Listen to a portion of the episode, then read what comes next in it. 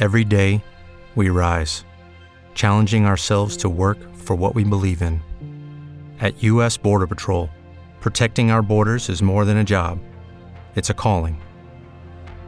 Agents answer the call, working together to keep our country and communities safe. If you're ready for a new mission, join U.S. Border Patrol and go beyond. Learn more at cbp.gov/careers.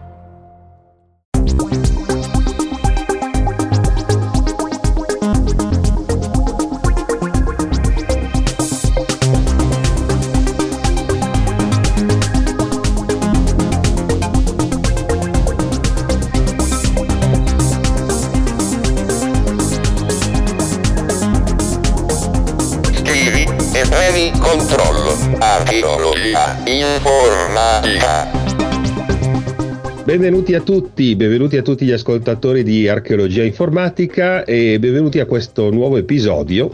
Questo nuovo episodio eh, parleremo di un argomento che abbiamo già trattato diverse volte, ehm, in particolare la eh, programmazione e lo sviluppo di videogiochi in Italia negli anni Ottanta. Come sappiamo chi segue il nostro podcast di archeologia informatica sa che di questo argomento ne abbiamo già parlato diverse volte, quel particolare periodo in Italia dove da noi almeno eh, non esisteva un diritto di autore ed editore sul videogioco e quindi purtroppo in Italia lo sviluppo e la pubblicazione soprattutto dei videogiochi era abbastanza difficoltosa visto che eh, con questa grave lacuna della nostra legislazione era difficile per le software house eh, essere protette e poter distribuire videogiochi nel nostro paese. Nonostante ciò ci furono diversi tentativi, alcune software house come sappiamo nacquero, la Simulmondo tra le tante, quella più famosa e più conosciuta di cui abbiamo già intervistato il fondatore Francesco Carlà e trovate l'intervista nelle scorse puntate del nostro podcast.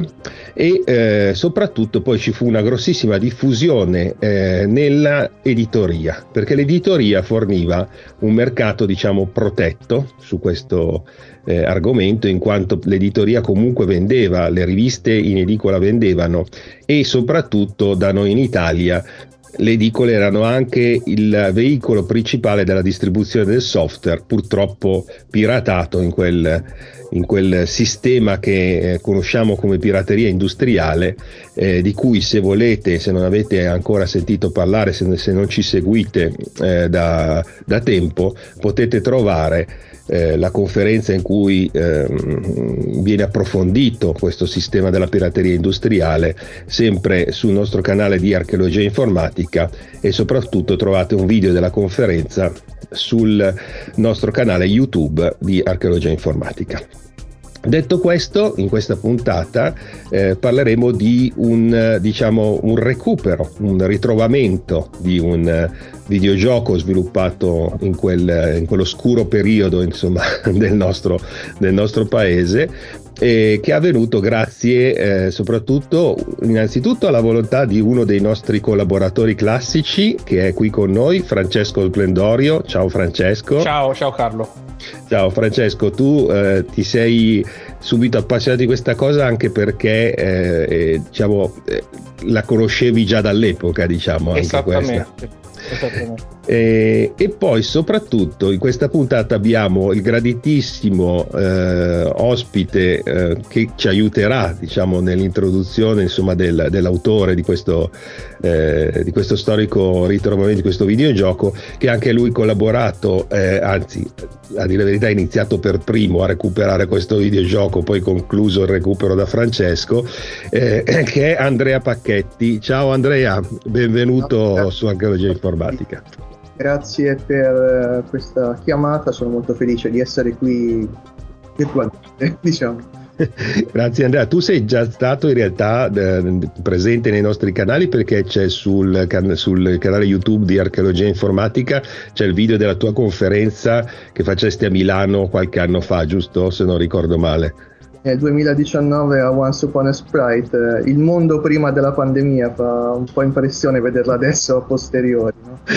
eh sì, in effetti con quello che è successo negli ultimi anni è, è, è, difficile di ricordare che prima non si pensava a una cosa del genere, non si pensasse a un qualcosa del genere.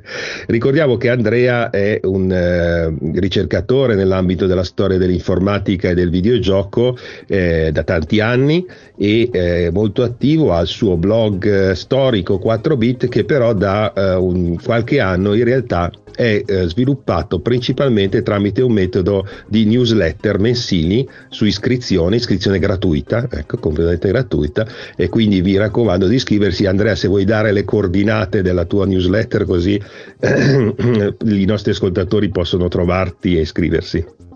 Sì, grazie. Appunto, attualmente dal 2022, quindi insomma un cambiamento abbastanza recente, sono su Substack, quindi 4bit.substack.com. Gratuito, chiunque si può iscrivere via email, riceve. In teoria gli aggiornamenti sono settimanali, quindi procedo un po' per volumi. Eh, ho fatto una prima serie da 12, poi una lunga pausa, adesso siamo nella seconda serie diciamo, degli approfondimenti. Ecco, io la raccomando molto perché ha sempre degli argomenti interessantissimi che strattano la storia eh, del videogioco, soprattutto dal punto di vista italiano, che è una cosa che ci preme molto ricordare eh, dobbiamo essere in prima linea a salvaguardare quella che è la, la nostra storia insomma, del videogioco che eh, come sappiamo ogni paese in quell'epoca, ogni nazione aveva una storia diversa, non era un mondo globalizzato come lo è oggi dove più o meno tutto il mondo si somiglia. Ecco, dico solo, eh, Andrea giustamente ha detto Substack, dico per i non speakerati inglese come me che fanno fatica a parlare a pronunciare in inglese si scrive, si scrive Substack, esatto. ok, ti ringrazio. Ma andiamo a introdurre l'ospite principale, cioè l'autore di questo videogioco ritrovato eh, che abbiamo l'onore di avere qua oggi, che è Gabriele Mutarelli. Benvenuto Gabriele. Grazie mille, ciao a tutti. Grazie ma grazie a te di esserci e, e, e, allora abbiamo già un miliardo di domande da farti, però prima di fartele introduco ai nostri diciamo, ascoltatori di che cosa stiamo parlando esattamente. È, è successo che, come dicevo, negli anni Ottanta il metodo diciamo, principale di uh, distribuzione dei videogiochi in Italia era l'edicola, ma nell'edicola si trovavano sia i videogiochi direttamente giocabili su cassetta, per la maggior parte, come ho detto, pirati piratati con qualche eh, scampolo di videogioco originale sviluppato da, da, poveri sviluppatori italiani che, avevano, che, era l'unico modo per poter distribuire insomma, il proprio videogioco sul mercato italiano e poi soprattutto come listati, come listati da digitare sulle riviste, che uscivano sulle riviste, ma uscivano anche, e in questo caso, e questo è il tuo caso, anche su dei libri e enciclopedie. Eh, nel caso di Gabriele il, stiamo parlando di un listato pubblicato sulla rivista e sull'enciclopedia per ragazzi della Rizzoli, quindi un'enciclopedia generica dedicata ai ragazzi. Enciclopedia per ragazzi della Rizzoli era l'anno 1986 e nell'ultimo volume si parlava della programmazione, nel caso specifico si faceva accenno al BASIC come linguaggio di programmazione e eh, veniva pubblicato un intero, eh, diversi listati, di cui un intero videogioco, di cui si vedevano le schermate che attiravano perché ricordavano dei classici, diciamo, eh, de, de, da sala giochi dell'epoca. Eh, e eh, questo listato era però no, non per il computer più diffuso in Italia, ma per il suo fratello, diciamo, maggiore, che aveva una leggera minore diffusione, anche se aveva un basic molto più potente. Stiamo parlando nel caso specifico del Commodore 128.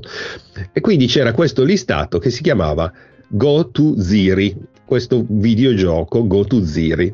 Allora, innanzitutto Gabriele, eh, curiosità, il nome Go to Ziri, cosa, cosa, da dove deriva e poi soprattutto come hai fatto a finire su questa enciclopedia, se ci vuoi raccontare un po' il background. Sì, senti tanto fammi ufficialmente ringraziare per la risumazione, come dicevo, eh, del dinosauro che veramente ho dimenticato eh, la complessità di quello che avevo fatto ai tempi. Insomma. Io ai tempi ero, io sono del 1972, quindi ero abbastanza giovincello. E allora, intanto il, il nome del gioco eh, deriva dal, dalla storia che è raccontata, poi l'avete visto nella, nell'enciclopedia, per cui c'è una storia di, di fantasia dove c'è questa, questo personaggio che fa la principessa Ziri e andare, viene rapita, bisogna andare a, a salvarla. Quindi ha questa, Pensa, pensa, che io Gotu pensavo proprio al comando basic Goto Ziri. Quindi... Sì, sì, infatti, eh, ma in realtà ti dirò una cosa che così anticipo anche parte di, di, quello che poi devo raccontare perché poi da quando mi avete contattato qualche settimana fa ho cominciato a ripensare a quei, a quei tempi no? perché sono passati comunque 40 anni praticamente quasi e, no in realtà eh, il nome nasce dal fatto che c'erano otto sprite che si potevano usare perché una delle cose che da, da, da ragazzino io ho fatto con quel gioco è stato imparare Visual Basic, perché poi anche per come è stato programmato eh, sono state usate particolarità del Visual Basic, cioè la schermata iniziale c'era, mi ricordo... Basic, non Visual, visual sì, hai un lapsus freddo. Sì, il Basic 7.0. okay. E, ehm, per cui eh, ogni, ogni, sezione del gioco, visto che è fatto in più sezioni, c'è la macchina che insegue le altre macchine, eh, lo shuttle che va su Saturno, eccetera, e era stato fatto poi più quando l'ho concepito come mia sperimentazione per, per apprendere il basic, no? E, e, quindi tra le varie cose, eh, siccome c'erano otto sprite che si potevano usare, questo ricordo, il nome del gioco era eh, limitato a otto sprite, perché comunque nella schermata iniziale c'erano queste... Ah, usavi uno sprite per carattere, insomma. Esatto, quindi ogni lettera della, nel, nella schermata iniziale è di fatto uno sprite, poi si muovono, poi si ricompongono e fanno il nome. Quindi fondamentalmente questa è la storia del nome. okay, del L'hai abbreviato per stare in otto caratteri, insomma. Esatto, go tu vai a, perché lo scopo del gioco era liberare la principessa. La principessa Ziri. E, e ha una, una, una motivazione il nome Ziri o anche quello perché era quattro caratteri? No, sempre per... ok, e, e, e, come hai fatto a finire? Cioè, tu avevi 14 anni, giusto? All'epoca? Io molto veloce. In realtà l'ho fatto un po' prima perché se, è stato pubblicato 86 probabilmente avevo finito l'anno prima o giù di lì. Uh-huh. E, diciamo, io andavo a quei tempi alle scuole medie perché poi ricostruendo la storia eh, ho avuto il primo VIC 20 a a dieci anni, avevo quasi forse il compleanno degli 11 anni e quindi avevo cominciato col VIC 20 e poi quando era uscito il, il, il 128 avevo fatto l'upgrade al 128 che poi aveva la modalità eh, CPM esatto in Commodore 64 quindi comunque e avevo trovato molto potente la, il Basic 7.0 e mi ero messo a, a giocare con quello. Quindi probabilmente l'ho finito qualche non dico l'anno prima, ma qualche mese prima della pubblicazione. E, e, quindi questo è, per me è stato proprio una, un, me è stato un esperimento di programmazione. Quello è, è, è, ricalca un po' molti diciamo de, dell'epoca, cioè, molti della nostra età, io sono del 70 quindi più o meno due anni più di te ma più o meno ho fatto le stesse sperimentazioni ma quello che mi incuriosisce è come sei riuscito, cioè qual è stata l'occasione che poi ha fatto questa tua sperimentazione in Basic a farla diventare una pubblicazione sull'enciclopedia Rizzoli? Cioè qual è stato il passaggio, come è successo? Allora, due cose. Tra l'altro avevo, io ho pubblicato anche mm, su Radio Elettronica e Computer, più o meno era, era quegli anni, eh? quindi uh-huh. ehm, poi si sapeva che mi piaceva programmare, diciamo, più che, più che altro sapeva mia madre che mi piaceva programmare, quindi eh, da un lato ho pubblicato su, o stavo pubblicando su Radio Elettronica e Computer, e dall'altro mia madre lavorava a Rizzoli e stavano scrivendo mm, eh, questa enciclopedia, per cui la persona che non seguiva direttamente la persona che seguiva questa impresa editoriale, fatemi dire così, conosceva mia madre, quindi si erano parlati alla mensa, al caffè, e quindi sapeva che io eh, amavo programmare, e quindi nella parte di appendice mi, mi chiesero se potevo dare dei programmi. Quindi mi ricordo che andai da ragazzino in Rizzoli a Milano e mi dissero noi vorremmo mettere una sezione di, di, di programmi, ci puoi dare qualcosa? Quindi ci fu questo incontro, anzi forse ce ne furono due o tre, e quindi io proposi una serie di, di programmi, eh, tra, tra, i quali anche GoToZero. Poi mi chiesero di scrivere una breve descrizione di ciascuno dei programmi, cosa che feci, e, che poi ovviamente fu eh, chiosata, ritoccata da, da, chi faceva di mestiere, comunque sei, insomma, sono un ragazzino di 13-14 anni. Sì, sì, e quindi è per quello che sono finito. e diciamo l'occasione ha fatto il, cioè il fatto che tua madre fosse lì, diciamo, ha incrociato i flussi e ha reso possibile insomma, questa pubblicazione che, che tu sei conscio di, eh, che, che hai reso la vita impossibile a tantissimi ragazzi tuoi coetanei e più giovani che hanno tentato per anni anni di, di riscrivere quel lunghissimo listato eh, e alcuni oltretutto avendo il Commodore 64 che non era dotato dell'estensione Basic 7.0 del Commodore 128 lo guardavano solamente con invidia sapendo di non poterlo digitare perché il loro Commodore 64 non lo permetteva e tra questi c'era Andrea Pacchetti giusto Andrea? eri uno di quelli tu Ero esattamente uno di quelli, uno dei beneficiati dall'enciclopedia, appunto da questo volume sui computer dell'enciclopedia dei ragazzi e uno di quelli che invidiava soprattutto la foto che c'era allegata al listato, si vedeva questa bella cameretta piena di cose tecnologiche di Gabriele, la ricordo molto bene, diciamo. invidiavi anche la foto della cameretta di, di, Gabriele. Gabriele eri un ragazzo fortunato all'epoca, lo sai, vero questo? sì, sì, lo so. Diciamo che poi le foto in, in questi casi vengono fatte eh, all'uopo, ad esempio il robottino, poi visto nella, nel post su Facebook, il robottino non era, era, di mio fratello, era stato messo lì apposta dal fotografo perché così eh, è stata un po' creata la, anche l'angolazione del insomma queste foto fanno era stata fatta apposta così dal fotografo io ovviamente no, seguivo quanto diceva Giustamente. Andrea, eh, nel tuo caso hai delle, visto che poi tu eh, sei stato il primo a tentare di salvare questo listato, eh, opera che poi avete completato insieme a Francesco recentemente e che ha fatto nascere un articolo, lo citiamo su retromagazine.net, trovate poi su retromagazine.net l'articolo scritto da Francesco. Eh, Retromagazine, ho detto giusto Francesco? Sì, ma è stato scritto da Francesco Fiorentini, un altro eh, Francesco. Ah, un altro Francesco. Un altro Francesco ancora. Cioè, si, è, si, è, creato tutto un circolo virtuoso. Su, su, ha scritto su l'articolo su lo, quello che hai fatto tu sì, e, esatto. e eh, Andrea, hai delle domande specifiche, visto che tu conosci bene l'argomento, la storia all'epoca, ci sono delle, delle, delle, questioni magari interessanti da sviscerare su questo, visto che abbiamo qui Gabriele, ne approfittiamo.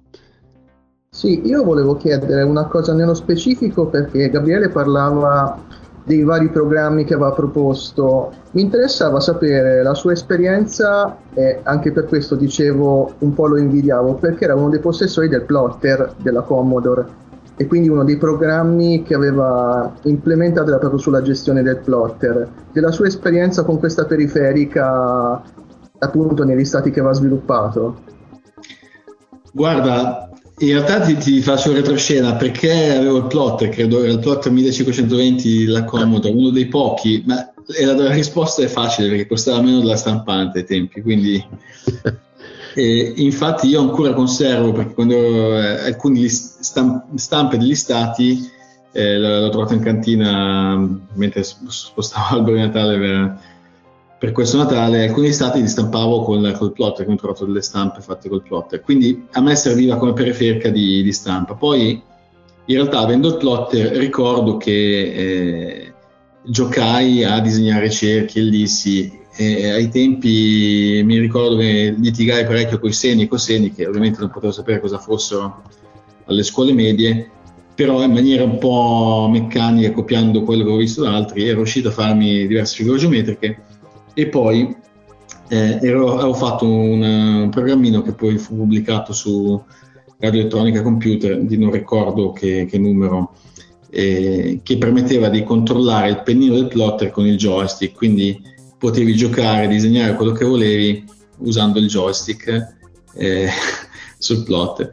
Quindi diciamo, per me era sempre stata un po' una, un po una sperimentazione mh, anche questa di programmazione.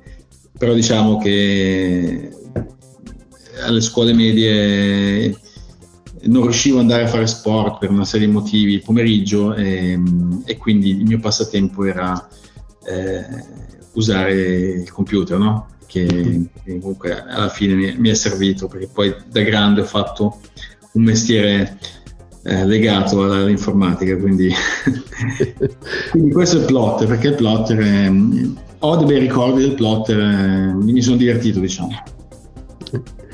E, io però avevo una, ancora una domanda su Go to Zero perché i giochi arcade che, a cui ti sei eh, diciamo ispirato nel videogioco ricordano un po' dei giochi da sala giochi quindi tu andavi anche in sala giochi o comunque giocavi o ti sei ispirato a qualcos'altro per quei giochi di macchine insomma quello, quella sequenza di auto che vediamo Guarda, andavo in, in sala giochi d'estate quando io ho fatto una vacanza in Inghilterra e ricordo, per, per, imparare l'inglese ovviamente, ricordo che gran parte del tempo fu passato con i compagni nelle sale giochi. E in Italia sono cresciuto a Milano, no, non, non ho ricordi di sale giochi a Milano, però durante le vacanze andavo nelle sale giochi. Ho avuto l'Atari, il primo Atari, non so il, il 2006, sì. E e, e, quindi giocavo sulla taglia, per cui sicuramente Space Invaders. E, eh, ricordo che giocavo con alcuni compagni delle medie che avevano invece in television, giocavano al gioco dei serpenti che poi eh, si inseguivano. Quindi io avevo un po' di, di, di esperienza non tanto da um, sale giochi, perché a parte quello che vi raccontavo dell'estate, eh, principalmente la mia esperienza derivava dal giocare con compagni di scuola alla Time Television e non ricordo se ci fossero altri, altri tipi di videogiochi in questo momento. E, e quindi poi e, ehm, e, quello che ti posso dire invece è che mi ero divertito, nel, per me le sprite erano una novità perché avevo dal VIC 20, mi ero divertito alla creazione dei disegnini su sprite, eh, adesso mi ricordo se fossero 8x8, non mi ricordo quanti pixel erano però mi, mi, ricordo che disegnavo su carta quale pixel dovevo accendere, quale dovevo spegnere per fare la forma, quindi mi ero divertito a giocare, a creare anche la macchinina e poi è stato tutto un gioco di sprite, eh, anche perché le macchine sono sprite che collidono, quindi bisognava intercettare l'evento di collisione. come dicevo all'inizio, è stata tutta una sperimentazione personale sulla, um, sul basic. Sul basic. Monaco eh. GP, giusto? No, le masse, esatto, era Monaco GP quello eh, che era da sala giochi simile, ma eh, probabilmente Gabriele l'aveva giocato in estate e gli è rimasto insomma quell'impressione. era abbastanza diffuso da noi in Monaco GP nelle sale giochi, ricordo all'epoca almeno. Giusto Andrea? Sì, era abbastanza diffuso. Io tra l'altro su questo, proprio sulla scansione dei, dei livelli di GoToZero avrei una domanda perché appunto ehm, osservando anche la questione dei programmi relativi al plotter, se questa è la prima esperienza di programmazione di un videogioco, mi sembra una programmazione, cioè un'implementazione piuttosto complessa, quindi multilivello, con grandi cambiamenti tra una scena e l'altra. Voglio dire, Gabriele si è lanciato una bella impresa, quindi volevo capire se c'era stato qualcosa prima a livello di programmazione di videogiochi o se quello era proprio il primo in assoluto che aveva provato a fare.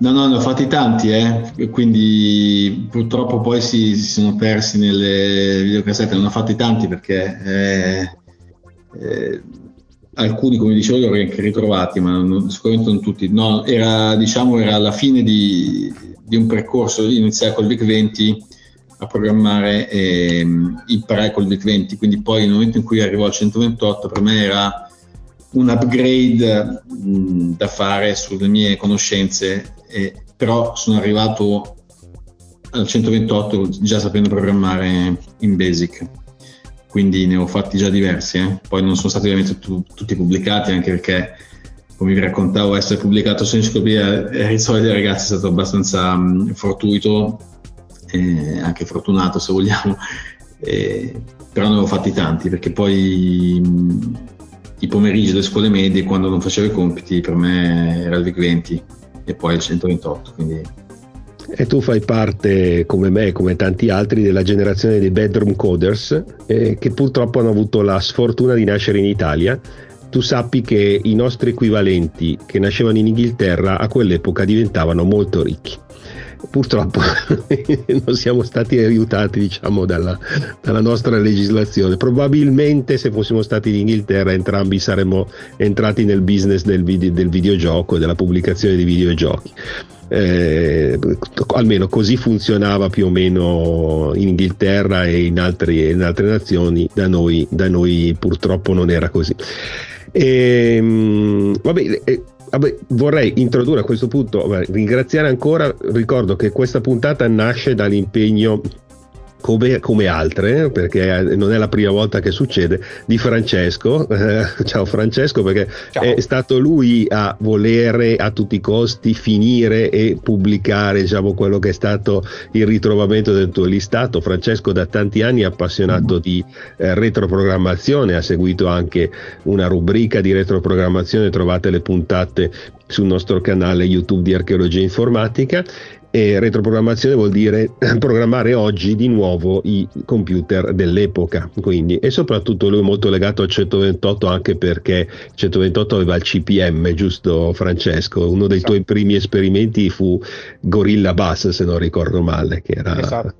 era Gorilla, Gorilla Bus, il nome lo prende dal Gorilla Bus dell'MS-DOS, in realtà l'ho scritto in modulo 2 su CPM su Commodore 128 del 2015. Quindi. Mi ricordo, mi ricordo. Sì. E, e, vuoi dire come è iniziato? Poi tu hai finito quello che aveva iniziato Andrea praticamente. Beh, non lo sapevi neanche che aveva iniziato, hai scoperto esatto. mentre ti sei messo diciamo all'opera su, su questa cosa eh, de, de, del recupero del listato di Gabriele. Sì, diciamo la, il merito della scintilla iniziale è, è, tutto di, cioè per quanto riguarda il mio ritrovamento di, queste, cioè di questo topic, scusate, è di Nicola Azzori. Nicola mm-hmm. Azzori è un, insomma, un utente del, del gruppo Facebook Commodore 64 128 Italia che ha scritto un post in cui c'era... Mh, questa, la foto di Gabriele, nella sua, la, fo, la, famosa foto di Gabriele nella cameretta col robottino, e mi ha eh, riacceso il ricordo, sì, Gabriele, eh, programma di Gabriele Mutarelli, Gabriele Mutarelli, ci ho messo tipo 3-4 secondi, ho detto Gabriele Mutarelli, uh, go to Ziri, subito mi sono ricordato, no?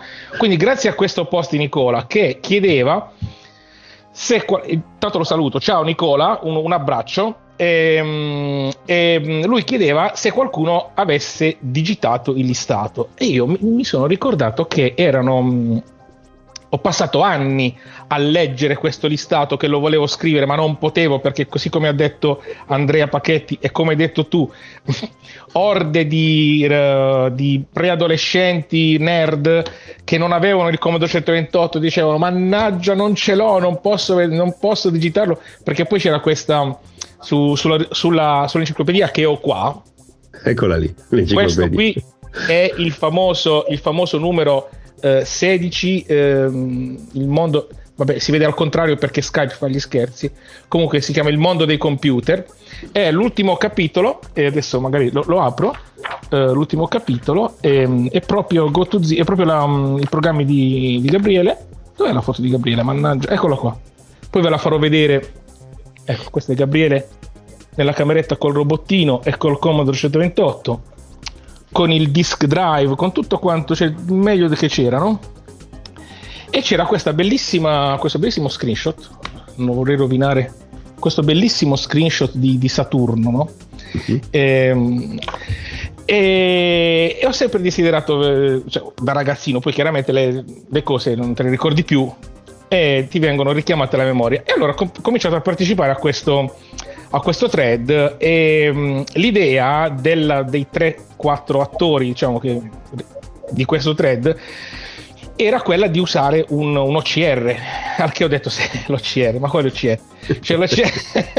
sì, sì. Cioè, questo, questo, lo sappiamo già bene perché Andrea è ma, esperto in questo ma, e, e, e, ci aveva già insegnato, giusto Andrea, che con l'OCR i listati del 64 non si recuperano, corretto Anche Andrea? Perché si recuperano parecchio male, anzi forse si, ci si mette più tempo a correggere tutti gli errori piuttosto che riscriverlo da capo. Esatto, esatto. Poi dal momento che io, eh, essendo un, un, informatico, so quello che leggo, eh, mi viene molto più semplice mm, eh, scriverlo a mano che stare lì a correggere il, cioè che diventa un lavoro impossibile. E ho cominciato a passare una serie di notti, anziché dormire, eh, qualche ora della notte. anziché dormire. Mi sono messo con un editor eh, moderno, quello visto su Videocode, che per fortuna cioè, un po' più comodo del Commodore 128, a lì a copiare tutto quanto, no? E uh, man mano che riuscivo a fare qualcosa pubblicavo lo screenshot uh, e si notavano degli, dei problemi no? tipo mh, mm, lo sprite dell'automobile era, mh, mm, non era in multicolor e quindi tu mi hai fatto notare guarda che non è multicolor guarda me ne sono accorto mm-hmm. quindi sono andato a cercare um, poi a un certo punto il, um, il qui presente Andrea mi dice ah ma lo sai che l'avevo già digitato? Io dico, ah disgraziato, potevi dirmelo prima. prima di farmi perdere le diottrie che anch'io ho 45 anni e fra poco cioè, cioè, diminuiscono, no? Eh. E, ehm, e, allora lui ha detto: Ah sì, ce l'ho digitato, ma non, non completo. Non, non, l'ho, non, l'ho, digitato, mi era completo, solo alcuni pezzi che mi consentivano di avere l'idea di come funzionasse il gioco. E con, uh, con un software di, di, di compare, nel caso Meld, che per Linux, tipo WinMerge, diciamo così, un software tipo WinMerge, ho confrontato la mia con la sua versione ed è stata una bella, una bella fortuna perché um, avevo commesso de- alcuni errori tipo il, il camion, che poi vedremo insieme, um, aveva una, un angolo un po' come dire cionco, non so come si dice in italiano. Mancante, mancava un pezzo. Mancava un pezzettino ed erano delle linee data, che c'era un, c'era un problema nelle linee data. C'erano alcuni errorini che per fortuna ho potuto insomma, sistemare grazie alla parte digitata da Andrea, li ho messi proprio, un, ed è stato essenziale il lavoro di Andrea. E, um, al che mi sono chiesto dove pubblicarlo e allora la scelta più ovvia uh, nel panorama odierno è il sito Retro Magazine di Francesco Fiorentini, non mio, Francesco Fiorentini, cioè sottolineo, non è mio, anche perché lui fa un lavoro eccezionale di, di preservazione. Lui ha una rubrica che si chiama Retro Lips, eh, sono listati digitati appunto da riviste, enciclopedie, riviste enciclopedie italiane e non, non necessariamente software italiano, comunque software, il famoso software type in si chiama, quello che si scriveva in Italia era famoso sulle riviste che si chiamavano Super Commodore Papersoft, Papersoft, esatto. Papersoft, sì, Papersoft il simbolo era una papera, paper, esatto. Papersoft, esatto. Fa molto ridere questa cosa qua. Mm. E, mm, sono delle riviste appunto dove c'erano dei software, però ecco, la, a differenza, perché era così difficile digitare um, Go to Ziri um, rispetto a software pubblicato per esempio su Super Commodore? Su Super Commodore e Papersoft, no, Papersoft no, su Super Commodore della Jackson giusto? Era della Jackson, il gruppo mm. editoriale Jackson. Sì. Entrambe erano. Sì. Eh, c'erano questi enormi listati, ma alla fine di ogni riga c'era un, uh, una riga REM, diciamo fittizia, con un numero che si chiamava checksum che tramite un programma pubblicato in appendice alla rivista che si chiamava OK List ti permetteva di come dire, verificare che la riga digitata fosse identica a quella presente sul giornale. In pratica ogni carattere digitato veniva sommato al successivo vabbè adesso non sto a spiegare è una somma con modulo modulo 256 praticamente questo numero doveva corrispondere con quello che veniva visualizzato in alto a sinistra dello schermo. A parole è complicato spiegarlo, ma ehm, in, infatti era molto semplice, consentiva di verificare che la, la, la digitazione fatta a mano fosse quantomeno corretta corretta, non dico al 100%, cioè, con probabilità di errore abbastanza basse. Su, sulla rubrica Rizzoli chiaramente non c'era questo meccanismo, quindi era facilissimo sbagliare. E, ehm, così come mi è successo, e ho potuto correggere grazie al lavoro di Andrea. E, ehm, e soprattutto io non avevo il Commodore 128 quindi anche io ero invidioso tantissimo. Ero, ero un, ero un come, come le chiamati room code room, bedroom, bedroom coders, cioè, eh, programmatori da cameretta esatto pratica. lo sono anch'io lo sono orgogliosamente nasco così. E, e tra l'altro digitando questo listato eh, ho notato tante cose carine che appunto volevo chiedere a Gabriele se ehm, le avevo come dire indovinate. Una l'ha confermata cioè 8 sprite per GoToZiri che, che il titolo è il titolo perché ogni sprite è un carattere, che è bellissima questa cosa, poi vi farò vedere. Ehm, poi da quello che ho visto, dal punto di vista dello stile, perché a me piace tantissimo il basic, a me piace tantissimo la programmazione, in particolare il basic perché ci sono cresciuto. Eh, tu hai iniziato, ha detto già, in realtà me l'hai già detto, col VIC-20. Lì ho notato delle tecniche di programmazione che vengono dal Commodore 64, perché oltre a utilizzare um, comandi del Basic 7, hai utilizzato delle POC cioè quindi hai mh, pilotato il processore grafico VIC-2 esattamente come si faceva col C64. Quindi immagino tu abbia iniziato a sperimentare tutto uh, in modo 64 e poi si è passato al Basic 7, giusto?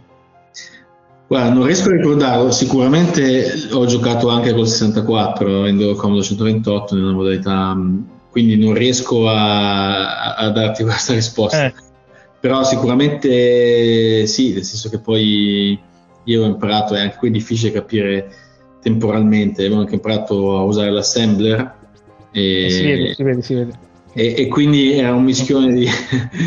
Beh, di... sicuramente molto era derivato da quello che veniva pubblicato sulle varie pubblicazioni dell'epoca e quasi tutte parlavano di Commodore 64 più che di 128, quindi probabilmente ha imparato, giustamente come tutti noi, non c'era internet all'epoca, quindi si imparava dalle riviste, dagli esempi che trovava in giro, dalle pubblicazioni e quindi eh, molte cose le trovava in modalità 64, poi dopo lui le avrà adattate o utilizzate anche su 128, immagino, giusto Gabriele.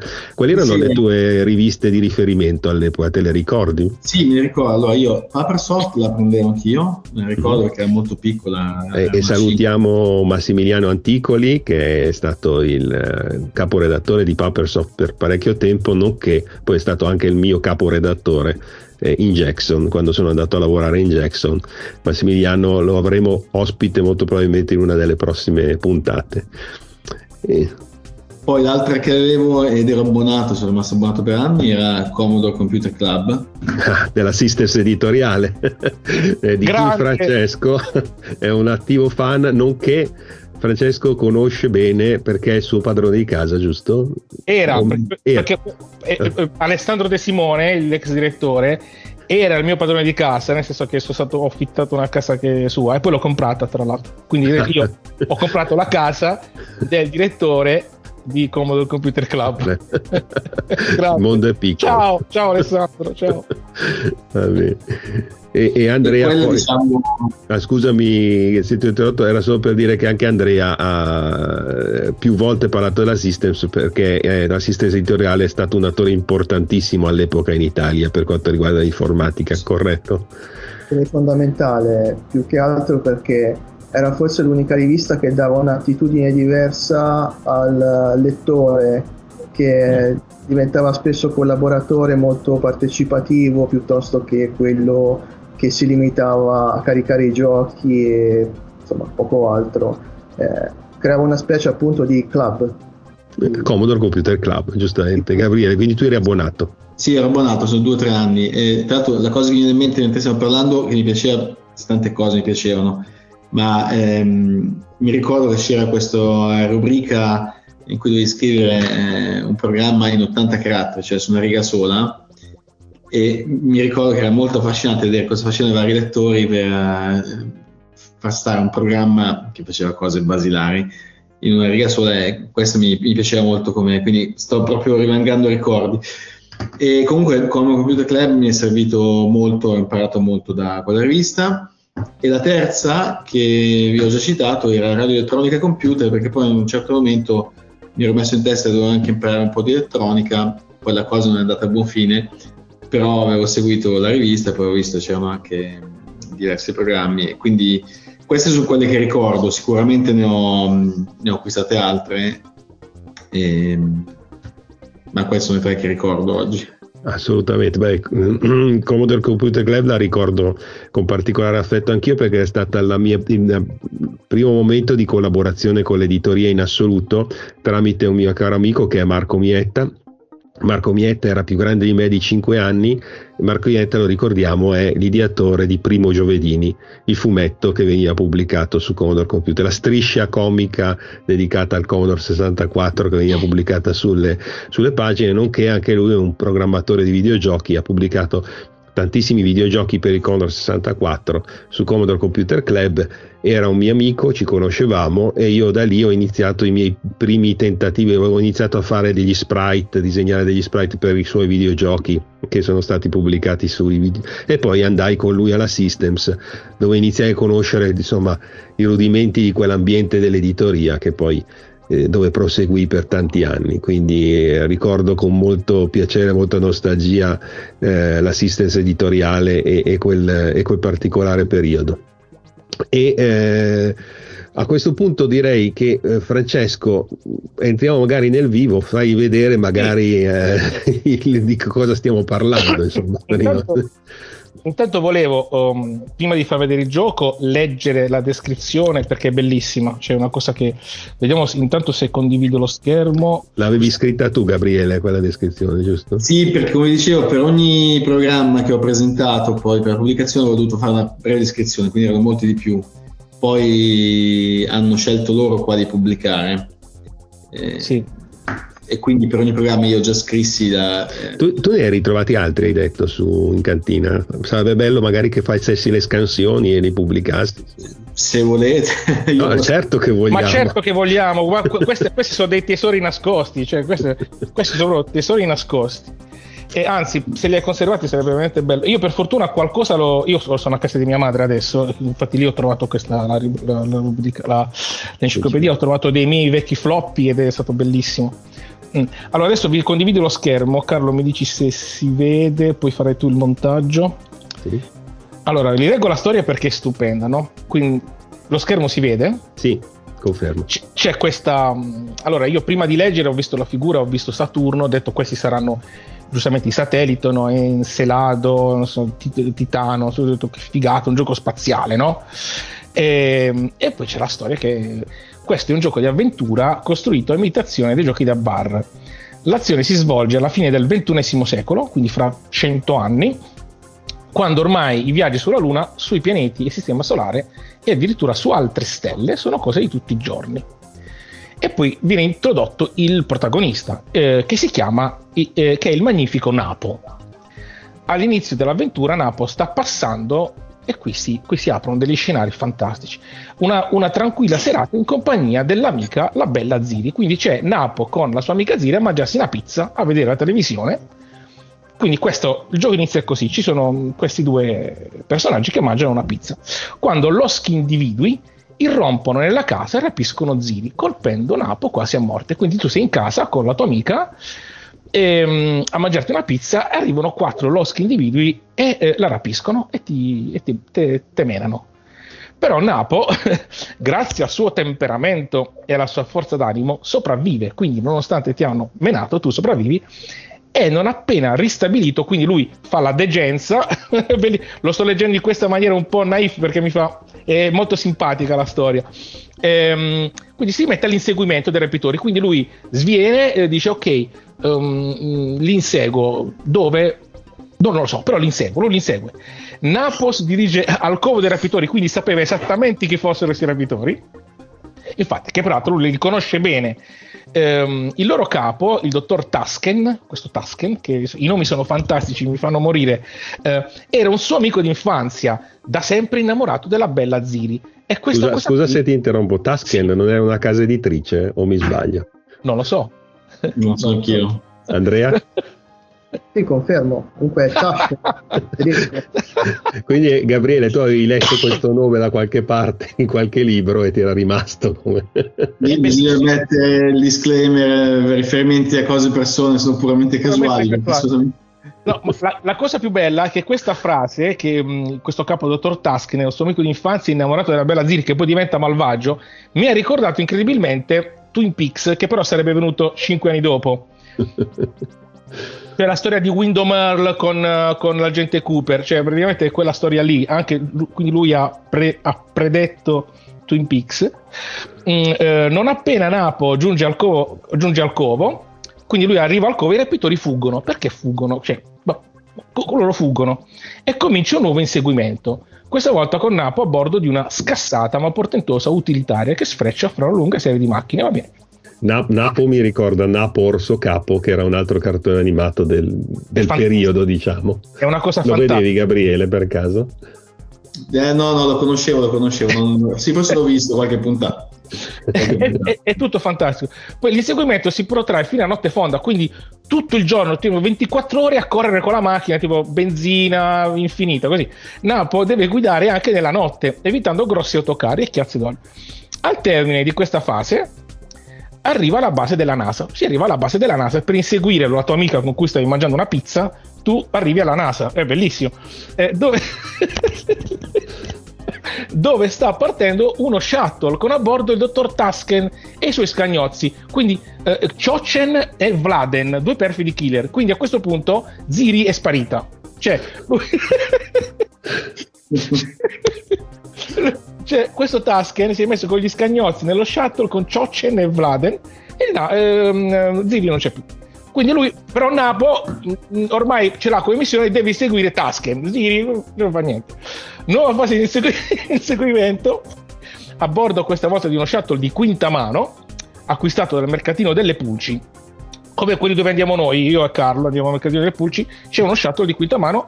Eh, nella sua ricerca dovrà visitare Saturno e i suoi quattro satelliti vicini, non per cercare Ziri, ma per sbarcare sui quali dovrà sovrapporre la sua ehm, astronavicella eh, e aspettare che venga il teletrasporto. Su ogni pianeta dovrà combattere contro orribili mostri, non sappiamo perché, e dovrà, che dovrà annientare per poter riuscire a salvare Ziri. Quindi ricomparsa Ziri e finalmente sposarla. Quindi è un gioco che parte con una pizza fra due amici e si conclude con un matrimonio.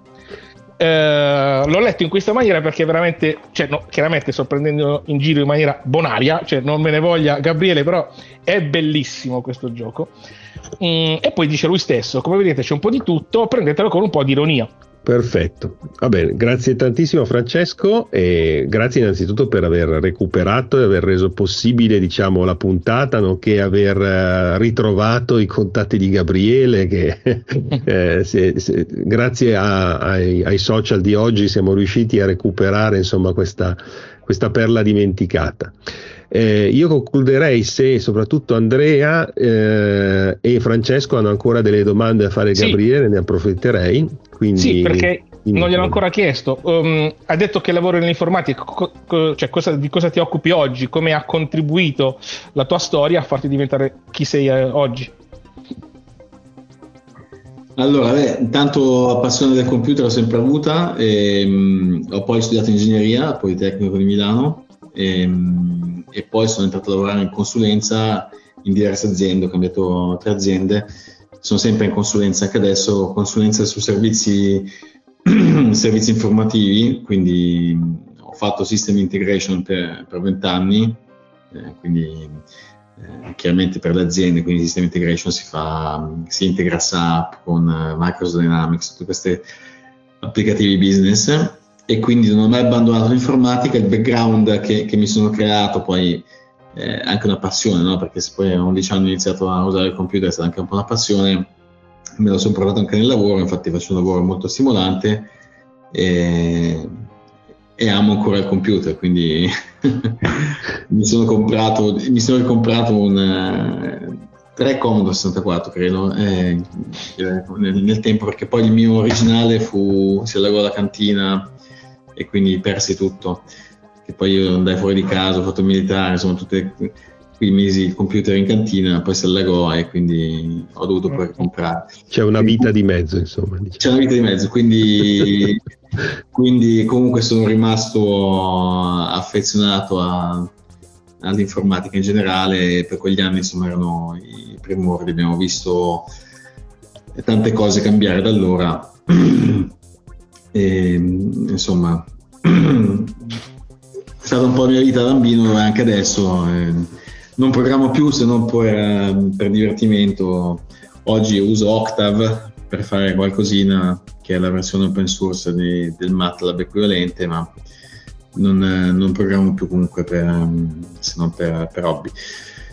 E quindi questo è quanto. Io tanto, visto che sto parlando io, poi vi lascio la parola, vi ringrazio per aver riesumato il dinosauro, mi ha fatto piacere che qualcuno ha letto l'enciclopedia Eh, tanti, tanti l'hanno detto. Sappi, sappi che tanti ti hanno invidiato e tanti devono ringraziare te anche per, per aver magari introdotto l'informatica, anche guardando il tuo listato, studiando quello che hai scritto o cercando di riprodurlo su macchine come Commodore 64 che non poteva, che non poteva fare le cose del 128. no, davvero, grazie ancora, è stato un piacere e vi lascio la parola. Andrea, se vuoi concludere con un... Ah, ancora... Un'altra piccola domanda che mi interessa perché appunto Gabriele ha parlato delle sue esperienze attuali col mondo PC, ma quindi tra il 128 e il PC hai avuto anche esperienze con Amiga e computer simili oppure sei passato direttamente, hai perso anche computer? No, Amiga no, avevano, erano i tempi del liceo per me, avevano dei miei compagni di liceo, ma non, eh, non mi ha mai attratto come e io dopo il 128 sono passato a un 386, questo era forse la, il quarto anno di liceo, 8386, che è il primo computer che poi mi sono comprato con i soldi miei, che ai tempi costava 2 milioni di lire, una, e, e, poi lì l'ho usato più che altro per, per studiare. Poi all'università sono passato al Pentium, poi all'università c'era il Politecnico, la sala computer, quindi si andava anche lì, poi alla fine universitaria, nei primi anni di internet, mi ricordo ci si collegava col doppino alle BBS per vedere programmi, insomma, eh, vabbè, è stato comunque interessante vivere in quella fase storica. Diciamo che nascendo oggi, oggi trovi già tutto pronto, quindi sicuramente più facile con internet, eh, i social, è molto più facile quello che noi facevamo leggendo le riviste, digitando il codice. Oggi è molto più semplice sicuramente, però è anche meno bello perché ai tempi era tutto da costruire, quindi era bello vedere l'evoluzione, no? Quello che dico sempre, noi siamo stati fortunati a vivere quegli anni di pionierismo in cui è praticamente nato il mondo informatico moderno, si è iniziato a diffondere l'informatica personale, eh, è nata a metà degli anni 70 e la sua diffusione è stata durante gli anni 80, quindi noi abbiamo vissuto in pieno, quelli della nostra età hanno vissuto in pieno quel periodo e di questo siamo stati sicuramente fortunati però non, non, confondiamo poi la nostalgia con quella che è la realtà, io dico sempre anche i ragazzi di oggi hanno tante opportunità, ne hanno di più di quelle che avevamo noi e anche loro hanno le loro difficoltà, le loro capacità e quello che riescono a fare, ovviamente riescono a fare, sono dei ragazzi che eh, producono delle cose eccezionali anche oggi, ovviamente commisurate al periodo, quindi eh, fanno cose diverse rispetto a quello che, che facevamo noi. Eh, ogni età insomma ha le sue, le sue, bellezze, le sue cose, i suoi ricordi che, che, che sono propri. Devo dire una cosa, prima di tutto anche ringraziare Gabriele per questa condivisione, che effettivamente quell'enciclopedia è stata fondamentale per un sacco di gente perché non tutti i genitori compravano dei libri di informatica ai ragazzini però quel volume in particolare che era un supplemento successivo all'enciclopedia che veniva consigliato dai vari no, eh, imbonitori che ti proponevano l'enciclopedia poteva entrare in numerose case rispetto al libro che uno doveva cercare apposta e quindi non tutti i genitori compravano. Ecco io sono uno di quei casi. Cioè è stato il mio primo libro di informatica è stato il libro che mi ha permesso di fare la tesina di terza media o come si chiamava allora non mi ricordo proprio sull'informatica perché da una parte presentava gli stati, da un, altro, da un, altro, lato faceva la storia dell'informatica, poi c'era la presentazione dei programmi, di come si programmava, dell'hardware, del software, di tutte le branche che l'informatica poteva modificare, sarebbe andata a modificare nel corso degli anni. Ecco, quindi Gabriele ha fatto parte secondo me di un mondo importante eh, in quel periodo. Assolutamente, assolutamente. Ricordiamo un mondo che è quasi inimmaginabile, inimmaginabile per i ragazzi di oggi che sono nati con già internet e quindi non riescono a immaginare un mondo dove questo non esisteva, non avevamo la possibilità di cercare le cose andando su Google e scrivendo uh, cos'è questo, ma dovevamo perdere tempo andando in biblioteca se non ce l'avevamo oppure in casa con queste enciclopedie che eh, si diffondevano nell'Italia dell'epoca giustamente anche non in maniera magari corretta a volte perché come hai ricordato Andrea c'erano questi imbonitori, cioè questi venditori porta a porta che andavano a proporre le enciclopedie nelle case delle famiglie del, dell'Italia che si stava ancora l'Italia stava, stava, ancora crescendo in quegli anni, pur essendo già uscita dagli anni del boom degli anni 60, c'era ancora eh, tanta voglia di, eh, di, crescere anche dal punto di vista culturale degli italiani e eh, anche questo era un bel periodo, quello all'epoca, e molte famiglie erano orgogliose di introdurre delle enciclopedie, quindi delle, diciamo delle collezioni di sapere, perché non avevi altro modo di cercare le cose se non grazie a queste enciclopedie che erano il nostro Google dell'epoca. No? ricordiamo tantissime enciclopedie, il 15 per esempio era una delle grandi classiche e l'enciclopedia Rizzoli.